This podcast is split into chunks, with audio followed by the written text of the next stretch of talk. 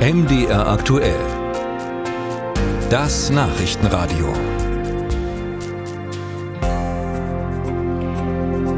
Die Lage in der Ukraine soll uns jetzt beschäftigen. Russland hat gemeldet, dass der ukrainische Großangriff im Süden von Donetsk gescheitert sei. Zum Beweis zeigt Russland ein Video, das den Erfolg seiner Truppen belegen soll.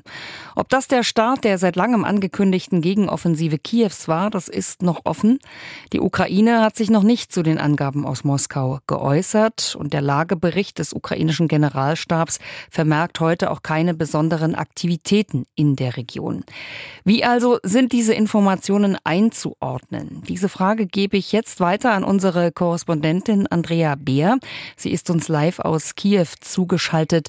Frau Beer, welche Kenntnisse haben Sie denn? Wie schätzen Sie die russischen Erfolgsmeldungen ein? Also die russischen äh, sogenannten Erfolgsmeldungen, die kann ich überhaupt nicht einschätzen, denn äh, die Staatspropagandamedien haben das verbreitet. Das war zum Beispiel TASS. Und von hier aus, von Kiew aus, kann ich dazu überhaupt nicht sagen, was das russische Verteidigungsministerium sagt. Aber natürlich fragen sich alle, was ist da dran. Und es gab jetzt so ein paar zumindest Reaktionen hier, offizielle in Kiew, die ähm, das natürlich zurückgewiesen haben. Ich sage natürlich, weil es eigentlich die meisten nicht anders erwartet haben. Der ukrainische Generalstab Maßstab, hat laut Reuters auf die Darstellung äh, gesagt, dass es eine Fälschung sei. Das würde gar nicht kommentiert. Und interessant war auch, ähm, was die Vizeverteidigungsministerium Hanna Maljar geschrieben hat. Sie hat gesagt, wir verteidigen uns weiter, so wie seit dem 24. Februar 2022. Das beinhaltet natürlich auch Gegenoffensiven und die gehe, äh, die Armee gehe in einigen Gebieten zu offensiven Aktionen über. Trotzdem warten ja viele auf die lang angekündigte ukrainische Gegenoffensive. Gibt es denn irgendwelche Anzeichen, dass die startet oder vielleicht sogar gestartet ist?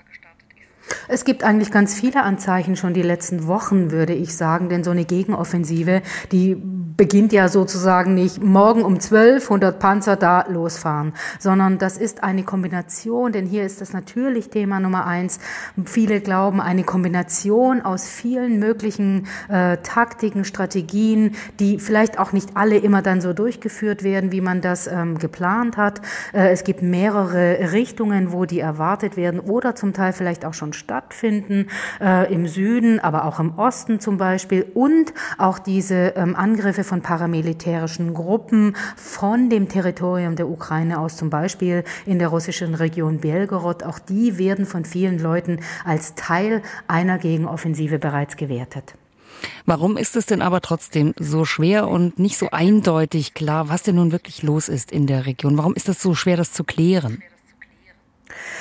Also viele Dinge lassen sich tatsächlich klären, einfach zum Beispiel durch Satellitenbilder, eben auch ein bisschen zeitverzögert, auch durch unterschiedliche Quellen, äh, die man in der ukrainischen Armee eben hat. Aber es ist eben so, dass, sagen wir mal, eins zu eins Meldungen äh, des ukrainischen Militärs sind nicht sofort zu überprüfen, denn ich bin jetzt zum Beispiel nur jetzt gerade in Kiew und nicht im Schützengraben irgendwo südlich von Bachmut und dann kann ich einfach nicht das direkt gegen checken, aber trotzdem gibt es natürlich Möglichkeiten, eine, eine äh, Bewegung äh, zu erkennen oder bestimmte Dinge einzuordnen, denn es gibt ja mehrere äh, Möglichkeiten, an Informationen zu kommen.